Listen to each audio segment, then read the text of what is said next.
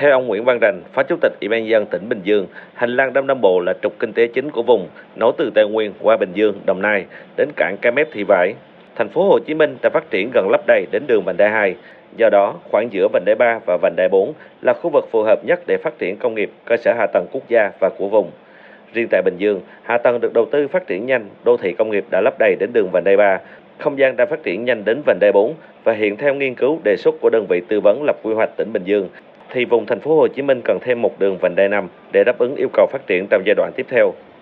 Ông Nguyễn Văn Rành cho biết thêm, hiện nay chính phủ cũng đã có quyết định đầu tư dự án cao tốc Trân Thành Gia Nghĩa, cao tốc thành phố Hồ Chí Minh Thủ Dầu Một Trân Thành, quốc lộ 13C nên cần phải tính toán dần đường vành đai 5. Như vậy nếu chúng ta không có một cái đầu tư cái đường vành đai 5 mà có cái hướng từ sớm từ xa thì Bình Dương sẽ trở thành một cái điểm nghẽn rất lớn.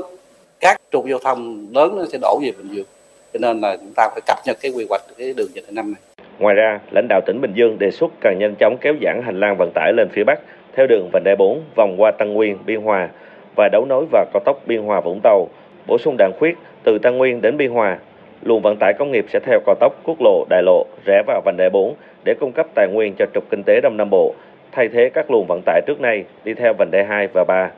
Cũng tại hội nghị, ông Dương Văn Thắng, Phó Chủ tịch Ủy ban nhân dân tỉnh Tây Ninh đánh giá hạ tầng giao thông giữa thành phố Hồ Chí Minh và các tỉnh trong vùng nói chung chưa được liền mạch. Đặc biệt, việc kết nối với tỉnh Tây Ninh đã rất cấp thiết. Ông Thắng dẫn chứng để dự cuộc họp tại thành phố Hồ Chí Minh vào lúc 8 giờ, đoàn Tây Ninh đã phải chuẩn bị từ lúc 4 giờ để kịp ăn sáng di chuyển. Quãng đường chỉ khoảng 100 km nhưng tốn rất nhiều thời gian. Do đó, vấn đề quy hoạch hạ tầng, đặc biệt là hạ tầng giao thông giữa thành phố Hồ Chí Minh và các tỉnh trong vùng, giữa thành phố Hồ Chí Minh với Tây Ninh nói riêng là hết sức cấp thiết.